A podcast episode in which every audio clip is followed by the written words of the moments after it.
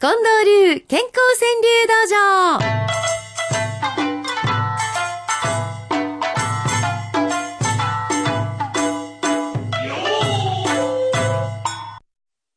さて、近藤流健康川柳道場、今日は私一人でお送りいたしますので、非常に心細いというふうに言いましたら、えー、スタジオの外におりましたスタッフがですね、今、中に入ってきてくれました。分かってくれはりましたでしょうかこれがスタッフの福井さんの熱い応援というわけでございます。えー、福井さんは非常にシャイな人で、どうしても私の相手をして喋るのは恥ずかしいということでございますので、あのー、福井さんがこれぞと思った句が出てきました時には、福井さんこんな感じで、なるほどね。これはあの、かなりいいって感じですね。そのカタカタカタっていうのが私は結構好きなんですけども、ちょっとそのカタカタで、ああ、これで行きましょうか、今日は。じゃあ、あの、よろしくお願いいたします。言うて、あの、ね、福井さん。あの、私には笑うて、うなずいてくれてはるんですけど。あ、今の OK のサインでございます。こんな感じで今日は行かせてもらいます。さあ、えー、最初は、田んぼのカエルさん。親思い、じっと我慢し、愚痴を聞く。ああ、そうか。ねえ、親が愚痴言うてはるときに、親思い、じっと我慢し、愚痴を聞く。そんなんがありますね。隠密姫さん。息子にこら、孫にはこれ。と叱りつけ、態度変わるんや。そして、りょうてんさん、あ、この頃ちょっと、おひさじゃございませんでしたか？りょうてんさん。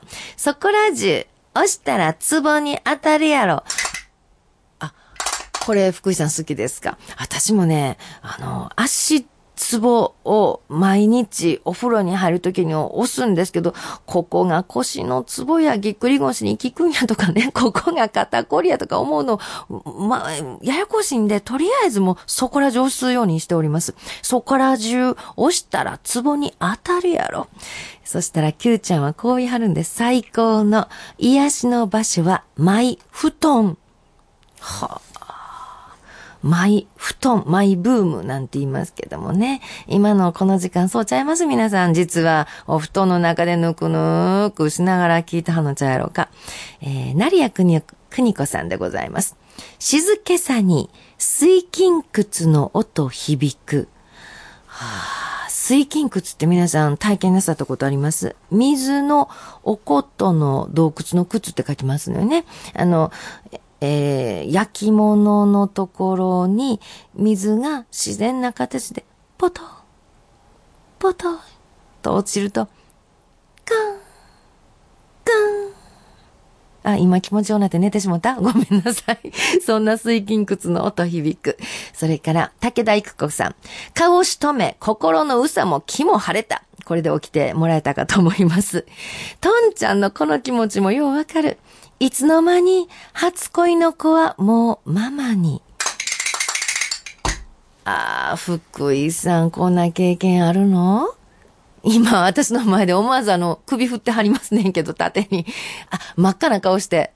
そうやったんや。いつの間に、初恋の子はもうママに。そんなことあって胸がキュンとするもんなんやね。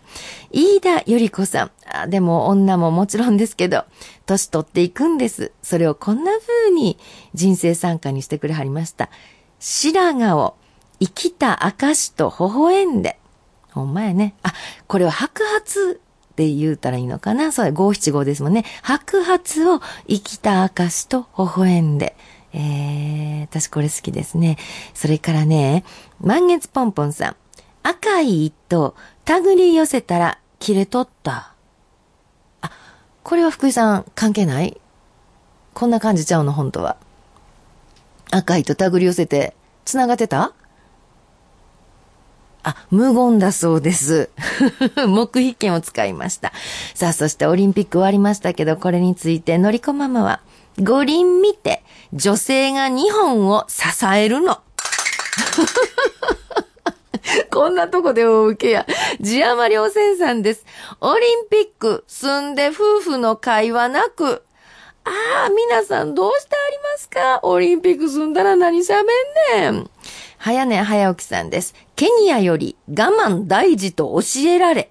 お前ね、あの、男子のマラソン、ワンジルさん、仙台育英からずっと日本育ちで、我慢我慢、それが大切。ケニアの人に教えられてしまいました。ゆさみ大明神さんは、特売日、スタートダッシュはボルト並み。そんなに特売日走ってんのよね。それからお孫さんに関するものも、やっぱりこの夏休みの最後、えー、たくさんいただいたんですよ。草じいさん。お辞儀する孫に行儀を教えられ。はあ、コルボーさんは孫帰り、破れた障子、張り替える。居眠りさんって方お初やと思います。工作に貸したよ知恵を G とバー。あえー、絵柄が浮かんできますね。それからもう、秋のことをいろんな方が、まあ、川柳にしてくれたはの、チャレンジャーさんは、食卓がいつの間にやら秋の色。私昨日サンマ焼いたん食べたんですよ。そしたらあの、銀杏なんてもうね、お店に出てるんやね。えー、前田茂樹さんです。秋告げる、一足早い腹の虫。秋の虫はなかったんや。私はベイヤンが好きさんです。セミの声、焦って暑さの峠見え。ほんまですね。スペイン大好きさんの一句。あぜ道で野菊見つけて、もう秋が。ええー、もう野菊なんて、そんな季節？そしたらね、高原の赤ヘルさん、高原に溢れ出したよ、秋の音。ほんと今、秋の音いっぱいになってきましたね。あ、お初の方で目音千里くださいました。アマチュア一号さん。何の音？妻の頬火に目が覚める。おならってこと？どんな音やった？ん結構激しかったやろか？可愛かったらよかったのにね。あ、それから、ボツ酒場今日もたくさんいただきました。